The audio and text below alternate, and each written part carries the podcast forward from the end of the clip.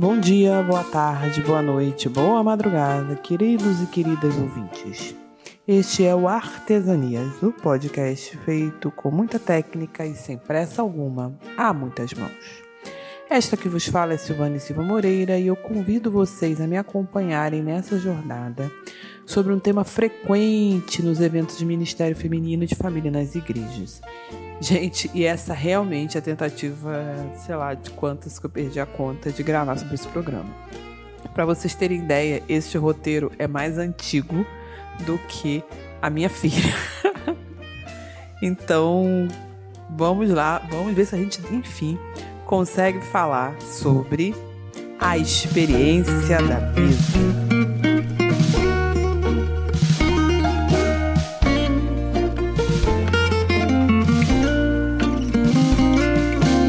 Bem, pessoal, como eu disse a vocês, eu já tentei várias vezes trazer esse tema para o podcast. Ele está na minha lista de pautas desde a primeira temporada. E tanto eu fui, eu resolvi amadurecer o tema, resolvi reler o livro e tantas questões aconteceram. E eu sempre fui protelando, mas eu decidi que no Natal de 2023 esse conteúdo vai estar no ar por aí. E por que, que eu decidi gravar sobre a experiência da mesa? Bem, primeiro, porque a experiência da mesa, para quem não sabe, é um livro sobre o qual eu vou falar daqui a pouco. E eu tive o privilégio de conhecer a autora do livro antes de conhecer o livro. Eu acho isso uma coisa realmente sui generis. E eu acabei, por conta disso, tendo uma história especial com ele, assim, de uma de tanto de experiência de leitura quanto de observar as repercussões. E eu queria fazer um episódio que fizesse jus à obra, fosse honesto com a autora e que também falasse sobre os pontos que eu vejo de ressalva fazer sobre como isso tem sido usado empregado e colocado em prática nas nossas igrejas, na sociedade onde a gente vive. Por isso, o episódio demorou tanto a sair. Mas agora, gente, eu quero realmente começar a falar de a experiência da mesa.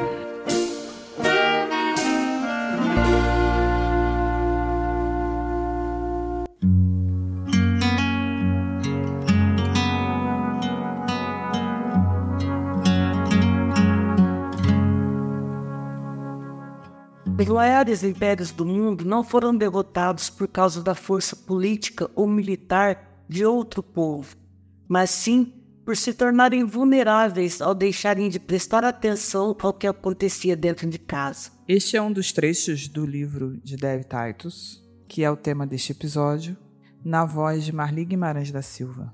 Durante o programa, vamos ouvir algumas inserções com o texto do livro até para ilustrar um pouco aquilo que eu estarei discutindo. O lar não é uma mera estrutura física onde vive uma família.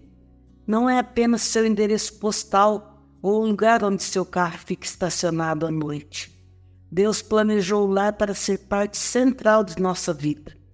Ele deve ser um lugar acolhedor, onde os membros da família constroem relacionamentos saudáveis uns com os outros, aprendem riem e crescem juntos, desenvolvendo um senso de identidade e comunidade que forma a sociedade. Seja numa cabana ou mansão, uma morada de qualquer tipo se transforma em lar quando as pessoas passam tempo juntas ali. Todos conhecemos o clichê: lar é onde o coração está. Gosto de usar uma variação dessa frase que uma amiga me ensinou. Lar é onde o coração se forma, algo de muito dinâmico nessa ligação entre o lar e o coração humano. Dentro do lar, nosso coração pode ser magoado ou endurecido por aquilo que vivenciamos, ou ficar fortalecido, seguro e sensível pelo que acontece ali. Gibon observa que quando as famílias deixam de passar tempo no lar, a base da sociedade começa a sucumbir. Com grande frequência, no mundo ocidental moderno, os lares deixaram de ser o centro das atividades da família. Entre o trabalho, a escola, as aulas de esporte e de música, o serviço comunitário e mesmo as atividades da igreja, muitas famílias não ficam mais em casa. Corremos para sair de casa bem cedo e voltamos tarde da noite, exaustos e prontos para cair na cama. Em muitas famílias, passar pelo drive-thru de redes de fast food e pegar comida substituiu o tempo na companhia um dos outros a cada noite, reunidos face a face ao redor da mesa, comendo e conversando juntos. Ao refletir sobre a importância do lar, pensei: se o lar é a base da sociedade humana, será então possível que a mesa constitua a base da estabilidade humana? Seria a experiência da mesa o simples ato de partilhar refeições regulares em família algo absolutamente vital para a saúde e a estabilidade da família e da sociedade no longo prazo? Uma empolgação crescente aguçou minha curiosidade. Quanto mais eu pesquisava, mais confirmações descobria. Livro A Experiência da Mesa, página 18 e 19.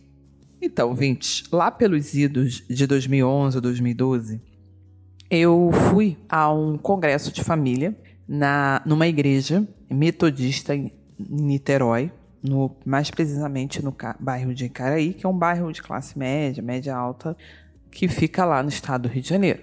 E nesse congresso, eu conheci uma palestrante gringa norte-americana que veio para falar no evento e eu nunca tinha ouvido falar dela. O nome dela era Dev Titus. E ela me chamou muito a atenção porque quando começou a conferência, a palestra dela e o tema do congresso era sobre família, ela pediu que todos os homens se levantassem e ela pediu desculpas aos homens por tudo que eles tinham sofrido nas últimas décadas com a confusão da inversão de papéis e valores no mundo. Aquilo me intrigou muito, me chamou a atenção. Eu, como uma batista que questiona tudo, na ocasião eu fiquei um pouco intrigada. Mas a palavra que ela trouxe me chamou muito a atenção. E isso me deixou assim um pouco é, com sentimentos duplos sobre isso. E eu não fui muito atrás é, do história dela, né? Nessa época não era comum você ficar procurando arroba das pessoas no Instagram, você ficar abrindo. Eu não era a pessoa que ficava abrindo Facebook de alguém para ficar vendo o perfil da pessoa, não era nosso hábito. E ela, eu sabia só que ela era autora de um livro sobre a importância da mesa no lar. Isso foi interessante. É, o modo como ela falou é, me chamou a atenção porque ela trouxe né, a visão sobre como Deus fala de mesa no livro de Êxodo, no Pentateuco, né? mais especificamente na Torá, na parte da lei, como Deus traz a mesa para dentro do tabernáculo para dentro dos instrumentos sagrados, dos objetos sagrados, e como a mesa tinha todo um simbolismo de local da presença de Deus. E que a perda do simbolismo da mesa nas casas modernas poderia explicar a crise em que vivemos. Essa mensagem na época me chamou muito a atenção, mas eu não fui muito atrás para ver mais. Anos depois, mais precisamente em 2014, eu estive num curso em Campinas de liderança e na livraria da instituição onde eu fiz esse curso, lá estava a experiência da mesa. É um livro que teve a sua primeira publicação no ano de 2011 pela Mundo Cristão e desde então já teve várias tiragens.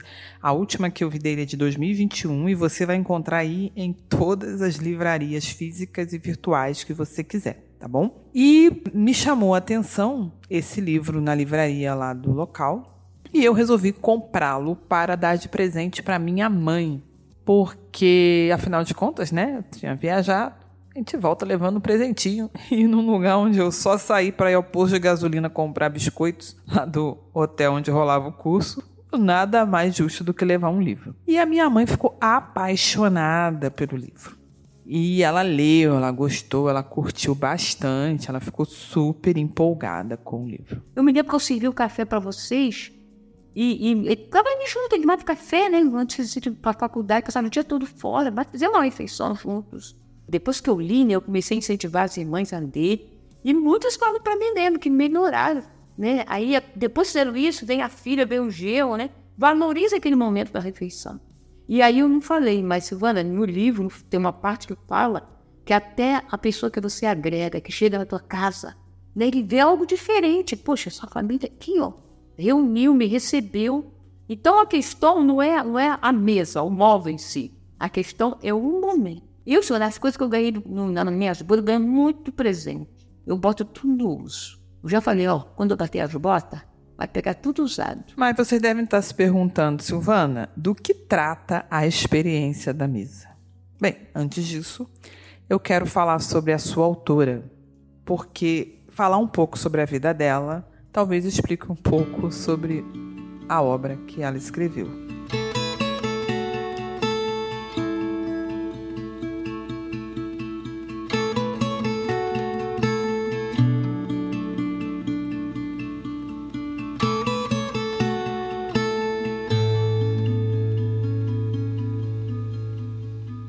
Deborah Neal Walker Titus, mais conhecida como Deb Titus, é uma autora norte-americana de vários livros, muitos deles best-sellers. Tá? É uma mulher que é mãe de dois filhos, tem netos, tem bisnetos, é uma conferencista há várias décadas Tá? Ela trabalhou como editora de uma revista na década de 70, por volta de 1978, uma revista voltada para mulheres cristãs. Casou-se muito jovem com Larry, o esposo dela de seis décadas, que é pastor, foi responsável pela plantação de várias igrejas. Eles fundaram um ministério de liderança pelo mundo e ela saiu, né, pelo planeta fazendo várias conferências ela teve sempre um trabalho ligado à questão da, do discipulado de mulheres voltado para o seu papel no lar, numa visão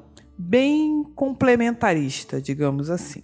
E ela foi autora e coautora de várias obras, mas sem dúvida a experiência da mesa deve ser o livro de maior sucesso dela aqui no Brasil. A experiência do lar é um outro título, do qual não vou falar hoje, que foi o antecessor da experiência da mesa, certo?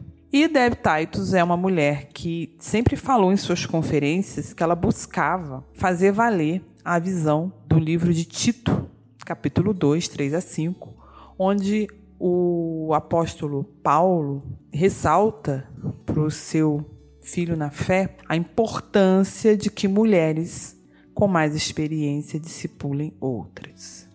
E essa portanto, é Dev Titus. Ao me recordar das figuras e dos gráficos do tabernáculo que eu vira antes, não me lembro de uma mesa posta com pratos. Então olhei em alguns livros de referência as várias ilustrações da mesa do tabernáculo. Na maioria delas, a mesa não tem pratos, tigelas, taças nem colheres. Uma gravura trazia uma jarra ao lado de um prato com pães empilhados nele. Entretanto, de acordo com o plano de Deus revelado em Êxodo 25, 29, a mesa no tabernáculo era posta com pratos, tigelas, jarras, taças e colheres. Curiosa, continuei a leitura e descobri o propósito divino para a mesa. Coloque sobre a mesa os pães da presença, para que estejam sempre diante de mim. Êxodo 25, 30. Quem é o pão da presença? Jesus. Ele disse: Eu sou o pão da vida. João 6,48. A refeição planejada por Deus para ser colocada na mesa dos pães da presença representava o próprio Jesus, o pão da vida que nos nutre e traz redenção.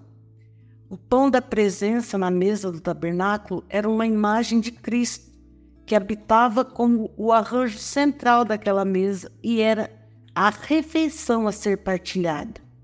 O sangue do cordeiro sacrificado proporcionava redenção pelos pecados do dia e do ano, e representava o sangue do cordeiro que redimirá o pecado de uma vez por todas. Imagine a presença sobrenatural e redentora de Jesus enchendo a vida daqueles que ofereciam um sacrifício e permitiu que o sacerdote se assentasse à mesa em seu lugar. Do livro A Experiência da Mesa, página 31. Esse trecho do livro ele era mais explanado e explicado por Dev em suas mensagens. Na verdade, se você abrir o YouTube e colocar Dev Titus Brasil, Dev Titus Conferência no Brasil, Dev Titus Sermão Brasil, você vai ver basicamente a Dev falando sobre essa visão que eu vou chamar de mística da presença da mesa no relato bíblico e essa correlação com a prática cristã. Antes de seguir, eu quero só comentar uma coisa muito, mas muito importante. Deborah Neil Tiders, amada esposa de Larry Tiders por mais de 58 anos e fundadora de Their Own Experience, faleceu em 28 de dezembro de 2022 devido a um câncer endometrial. Ela tinha 75 anos. Esse é um trecho de, do obituário de Dev na página memorial dela em suas redes sociais. Dev estava com seu marido, mãe e filha quando faleceu pacificamente em casa. Muitos diziam sobre ela: Você não apenas conhece a Dev, você a vivencia. Dev foi uma mulher extraordinária, em termos de excelência. Vivenciá-la era amá-la. E a Dev, curiosamente, ela faleceu enquanto eu estava já com o roteiro desse episódio pronto. E eu quero, nesse momento, dizer que isso me tocou muito. E esse episódio também é uma homenagem a Deb, porque assim, mesmo que eu não concorde com tudo que ela falou, com tudo que ela proferiu, ou tudo que ela escreveu em seus livros e seus materiais de estudo, é, ela sem dúvida impactou muito a vida de mulheres e homens pelo mundo e muito do que ela falou pode trazer lições interessantes para nós. Então eu já deixo aqui, né, a mensagem que eu quero honrar a vida da Dev com esse episódio do podcast.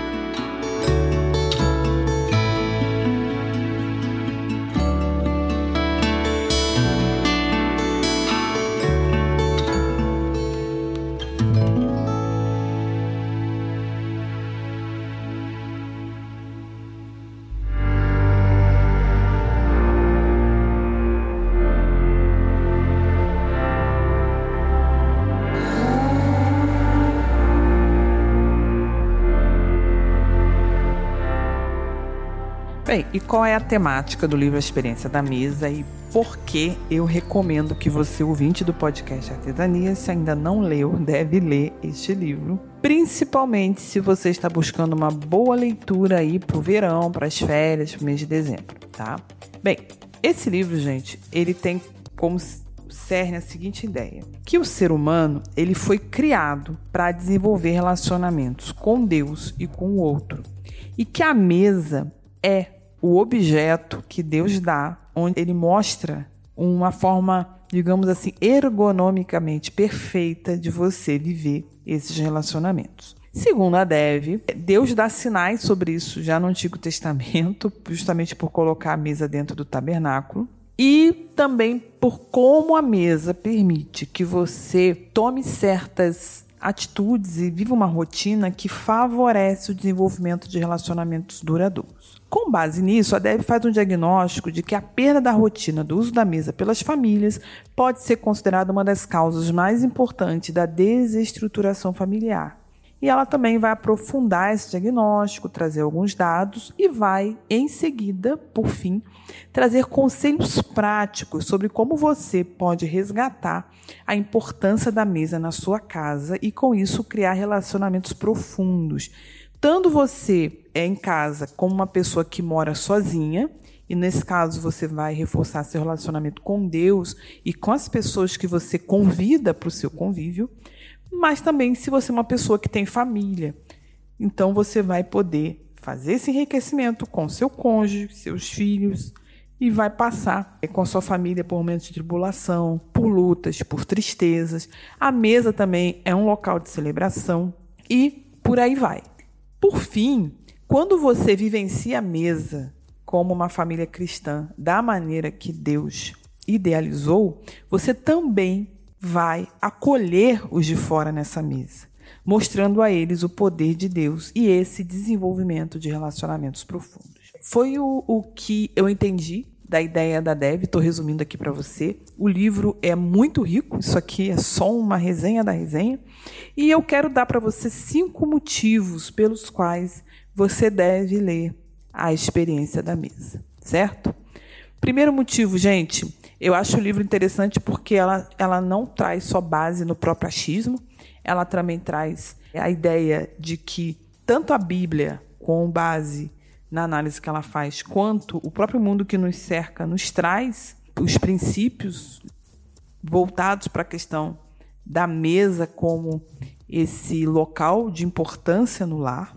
Ela traz também princípios muito simples. É, diferente do que muitos podem pensar, a Deb faz um, um apanhado muito importante, assim, claro e muito simples de como a mesa pode ser empregada na casa de forma a reforçar os relacionamentos entre as pessoas ali. E ela não traz, gente, nada sofisticado, diferente do que muitos podem pensar. Não é um livro sobre mesa posta, não é um livro ensinando a etiqueta francesa. É, na verdade, ela fala sobre ser mais importante do que uma mesa posta, talheres, pratos bonitos, copos desenhados, é o sentar-se frente a frente com alguém, ter uma conversa produtiva.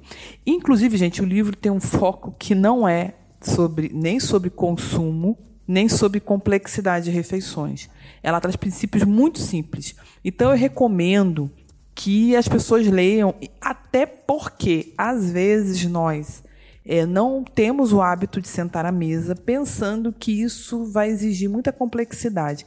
E ela traz dicas de como fazer isso, de como inserir isso na rotina, por exemplo, de alguém que trabalha fora e tudo mais. E aí vem o meu terceiro motivo, os princípios são práticos, né? Todo mundo sabe que os livros dos americanos, né, tendem a ser assim, trazer sempre um passo a passo meio beabá. Mas assim, para quem não sabe como começar, o livro traz um passo a passo bem legal de como cobrir uma mesa com uma toalha, que pode ser uma toalha simples e barata, uma mesa também barata, né? Você pode comprar sim aquela toalha de plástico da loja de utilidades domésticas e usar ela na sua casa, não tem problema nenhum. Se é essa mesa que você pode ter, você pode sim colocar uma toalha bem barata, você pode colocar uma toalha usada, você pode cobrir uma, um defeito na toalha com um paninho, não tem problema nenhum tá? E ela dá uma ideia de como elaborar uma boa conversa, ela dá ideia sobre como envolver as crianças na mesa, ela dá ideia de como isso pode se reverter para a saúde espiritual de uma casa. E eu acho isso muito, muito importante. É, o quarto motivo que eu gosto do livro é porque ele fala um pouco sobre como a família pode ser a base para a transformação social. E isso é uma coisa que a gente fala muito pouco hoje nas nossas igrejas. A gente fala muito na família como local de preservação. A gente fala muito na família como esse forte onde todo mundo ali dentro está protegido. Mas a Deb fala muito sobre como uma família nuclear, bem, digamos assim, discipulada, ela pode transformar a sociedade com acolhimento ao de fora. Então, a todo momento no livro, ela fala sobre como ela, né, trazendo exemplos próprios e pessoas que ela conhece, usam a mesa como um local de acolher pessoas de fora. Seja novos crentes, seja uma maneira de honrar pessoas desfavorecidas na sociedade, ou sobre até como apresentar a mesa para alguém que nunca se sentou em uma. E, gente, eu não vou dar spoiler, não quero falar, estragar a experiência de ninguém. Mas ela, existem experiências no livro envolvendo, inclusive, pessoas que estão no sistema penitenciário. E eu acho isso uma coisa muito disruptiva, pensando no que a gente vê sendo falado e pregado no mainstream gospel que a gente vê por aí. E, por último, eu acho que, apesar da simplicidade, da praticidade do livro, ele traz princípios muito profundos. Um dos motivos que levou a minha mãe a ficar muito empolgada com o livro e outras pessoas que eu conheço e leram é que o livro ele traz uma, um sentimento assim de profundidade e de é, comprometimento com a formação de bons relacionamentos. E ele ensina de forma bem simples como você provoca, desenvolve e aperfeiçoa relacionamentos profundos, seja com os seus de casa quanto com seus amigos, pessoas do seu trabalho, pessoas que você quer influenciar. Isso é uma coisa muito legal no livro.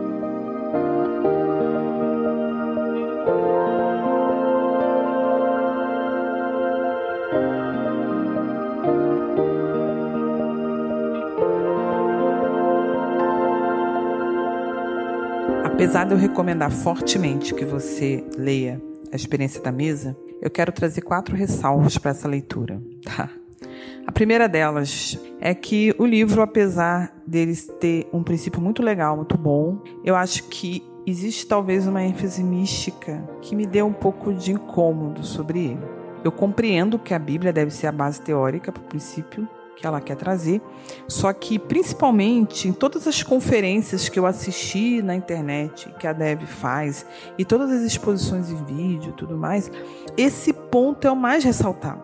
E eu acho que isso acaba trazendo até um desserviço para a obra, porque eu vejo muitas pessoas é, achando que basta reunir a família em volta de uma tábua com alguns pés, com talheres e pratos bonitos, que isso vai levar a um mover divino sobrenatural. E o livro, quando você vai ler a obra, ele não é sobre isso. E eu acho que talvez uma excessiva no místico acabou levando várias pessoas, ao invés de lerem o livro e aprenderem, a só ficar pegando as conferências e pegar aquilo ali e sair aplicando como se uma mesa fosse um patual.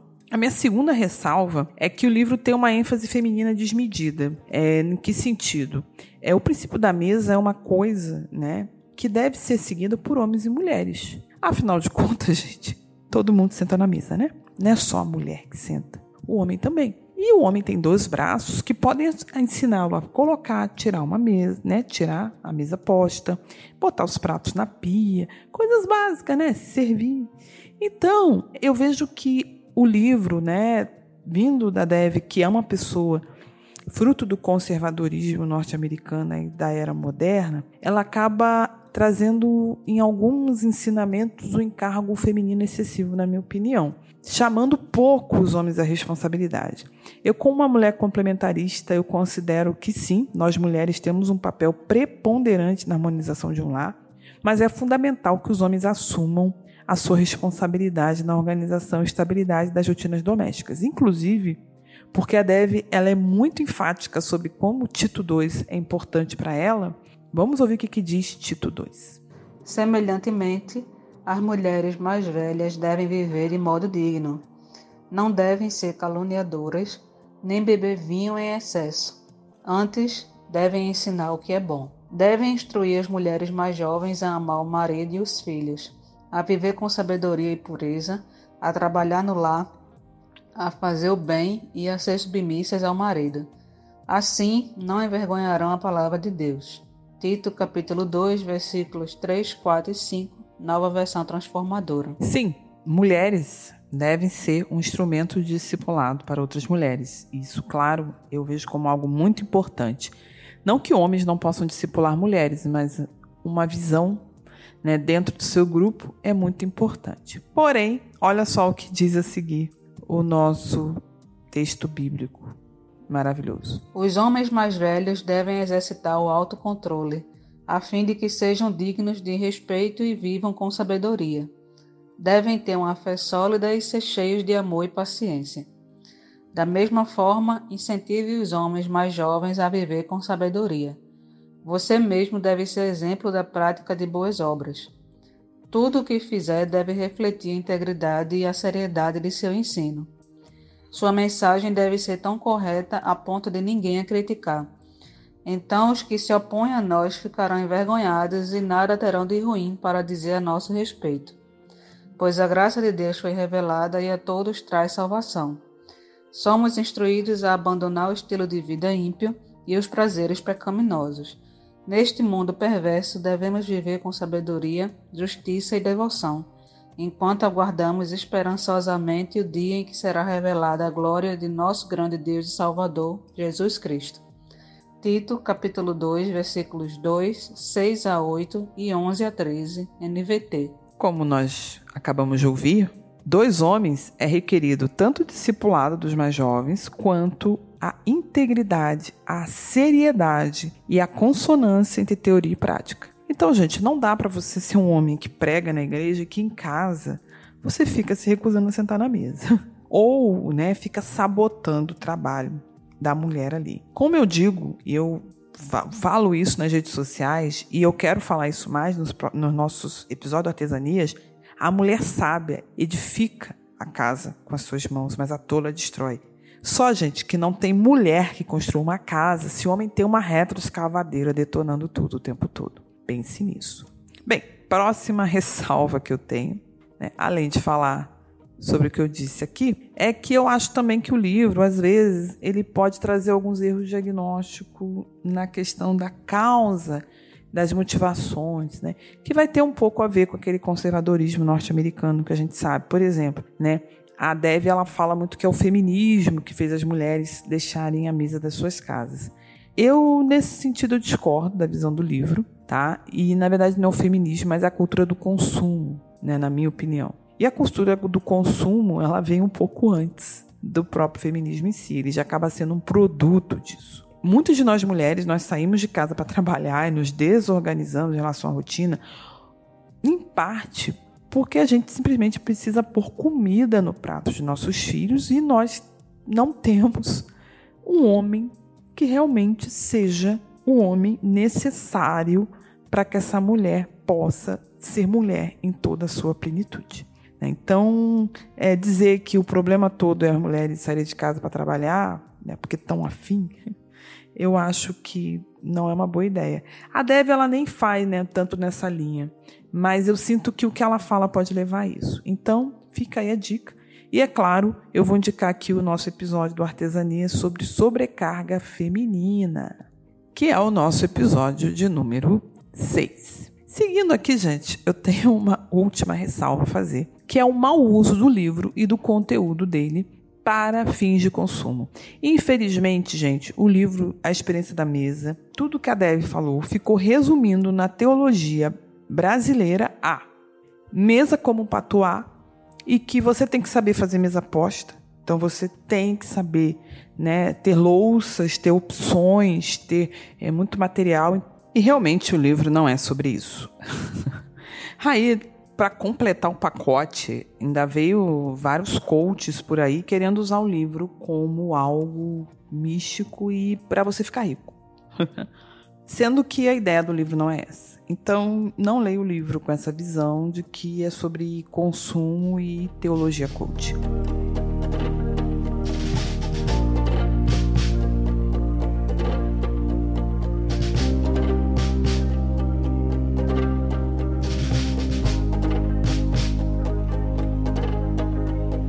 Bem, o que, que eu, a Silvana, aprendi na leitura do livro?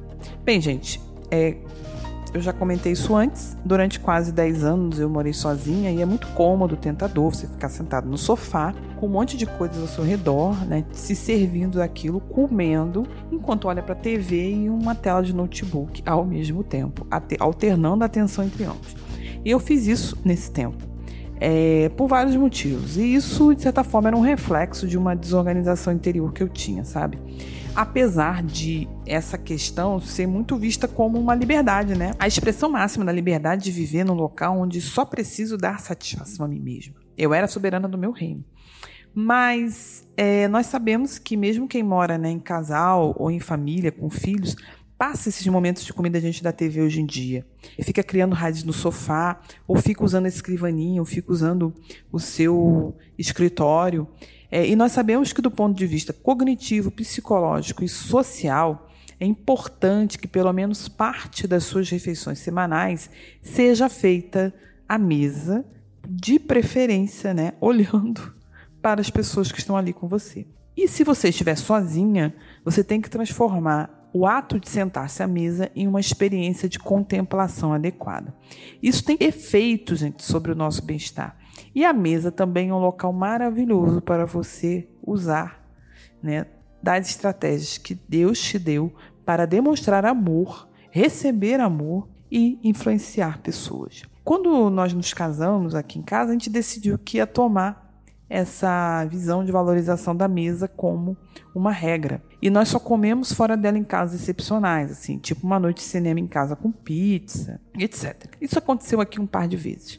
Eu sou obrigada a confessar, gente, parte da força do nosso relacionamento, para mim, está nesse ato cotidiano, repetitivo, pouco variável, de estar de frente a frente com meu esposo nas três refeições do dia.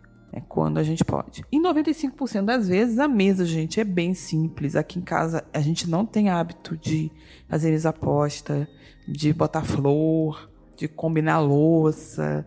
Isso a gente faz muito excepcionalmente. Assim, o principal é a gente estar tá olhando um para o outro. E a gente tem passado isso para nossa filha também. Claro, gente, que com filho pequeno, pessoas doentes, é, horário de trabalho desencontrado, e aí a gente começa né, ter esses momentos menos frequentes, ok mas você precisa estabelecer uma meta mínima de número de refeições à mesa por semana. E aí, gente, o que eu li e o que os especialistas falam é que pelo menos cinco refeições por semana você faça à mesa com a sua família. Se você mora sozinha, eu acho até que você tem que ter o hábito de pelo menos uma das suas refeições diárias você fazer à mesa com uma mesa organizada para você. É um ato de autoestima, de autocuidado também certo? Eu quero ser muito enfática, a gente não desvalorize a refeição à mesa. Eu sei que soa muito gringo, muito método coach, mas eu, Silvana, percebo que a ausência desses momentos é um marcador precoce de degradação de relacionamentos familiares. Assim, como no caso da pessoa que vive sozinha, pode marcar uma desorganização interna. E algumas evidências na literatura acadêmica e pesquisas de mercado confirmam essa expressão. É, eu vou deixar alguns links aqui na postagem do episódio, mas eu só quero deixar para você bem claro: valorize a sua refeição à mesa. E se você quer estudar mais sobre isso, ler mais a respeito, leia o livro A Experiência da Mesa de Derek Titus.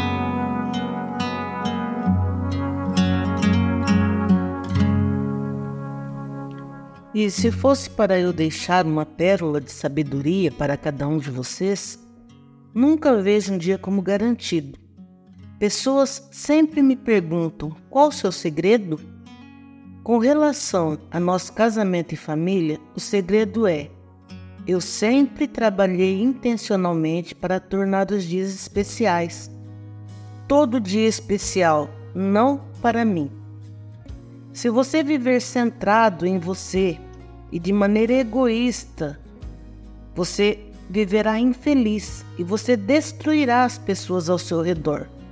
É simplesmente o resultado natural, é um princípio. Mas se você viver particularmente para a companhia que Deus te deu, o casamento é tão maior do que vemos na perspectiva de Deus e é algo que realmente deve ser valorizado e realmente cuidado todo santo dia. Bem, essa foi a última mensagem pública que nós temos de Dev Titus. Ela estava à mesa conversando com a família dela e ela disse que era muito importante que a família dela se recordasse dessas lições que ela fez questão de passar para tantas pessoas ao longo da vida. Eu sei que tivemos desafios em nossa família, mas Deus nos ajudou a vencê-los todas as vezes. E não devemos abrir mão de jeito nenhum.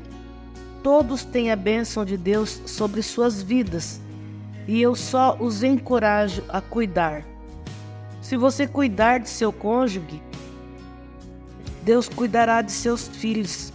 Seus filhos se sentirão seguros, sentirão segurança. Mas se você não cuidar de seu cônjuge, as crianças sofrerão e é muito difícil de se recuperar do sofrimento que a divisão causa na geração seguinte. Nós sabemos, como pastores, que os problemas que lidamos na vida das pessoas sempre influenciam a geração seguinte. Contudo, você não pode manter uma família sem cuidar de um casamento. Não pode. É impossível, então, essa é a palavra que quero deixar para vocês. Estamos nos aproximando e eu ainda os verei. Meus dias estão contados e eu poderia ter ainda muitos deles. Isso não quer dizer que é amanhã ou o próximo dia. O que eu sei é que cada dia está se tornando uma luta. Estou sendo honesta e todo dia eu agradeço ao Senhor. E não poderia ser mais grata do que sou por esse homem que me trouxe alegria todos os dias, todo dia, e nós nunca, nunca ferimos um ao outro de propósito. E sempre fomos rápidos em consertar os problemas, e quero que vocês vivam assim também. Então, esse é meu discurso para vocês. Se não tivermos a chance de passar o Natal juntos, sabe, Todos temos nossas vidas, cada um de vocês. Queremos que desenvolvam famílias nucleares saudáveis, assim como queremos que não esqueçam a família estendida. Mas sua família nuclear é o que precisa estar saudável. Continuem a construir suas famílias e honrem e respeitem sua família estendida. E assim vocês irão terminar seus dias como estamos terminando os nossos, com plenitude e alegria. E nós somos tão gratos. Essa é a única emoção real que tenho, é gratidão.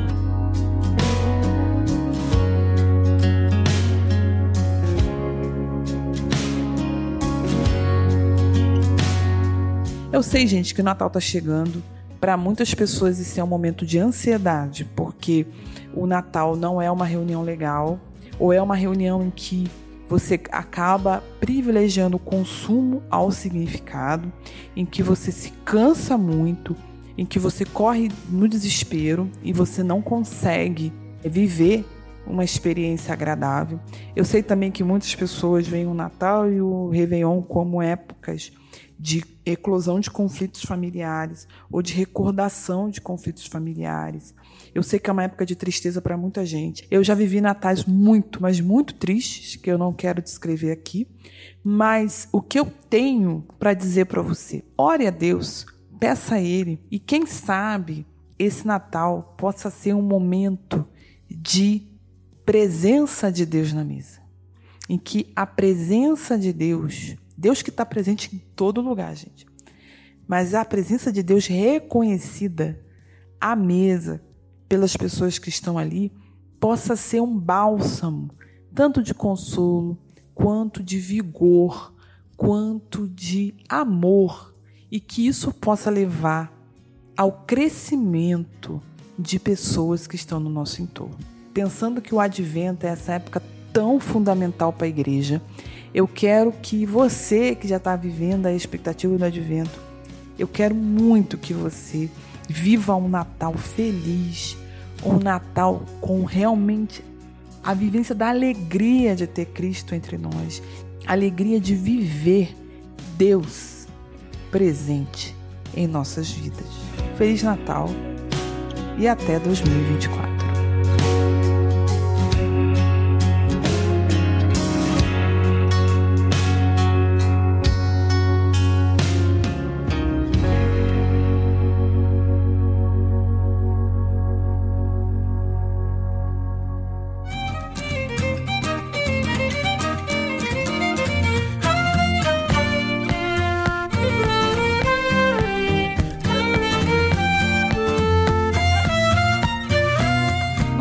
Especiais agradecimentos às vozes que nos ajudaram a preparar este episódio. A Marli Guimarães da Silva, que deu voz a Deb Titus, a Jéssica Alves, que por sua vez deu voz ao texto que a família de Dev redigiu por ocasião de seu falecimento, e a Yane Vanderlei, que trouxe voz ao trecho das Escrituras relacionado à carta de Paulo a Tito. Também a Jaqueline Muniz, que cuida das nossas redes sociais e também é filha da Marli. Ao Rogério Moreira Júnior, que participou dos episódios de Chosen como editor. A Jennifer, que também editou um de nossos episódios. A todos os nossos participantes convidados. A você, querido ouvinte, que está conosco nesses episódios. Em especial aos ouvintes participantes do nosso grupo do Telegram. Eu quero agradecer a todos que estiveram conosco neste ano de 2023, em que nós conseguimos com regularidade lançar nossos episódios mensalmente. E, se Deus permitir, nós nos ouviremos novamente em 2024. Esteja orando por nós para que isso aconteça. Até logo. Tchau, tchau.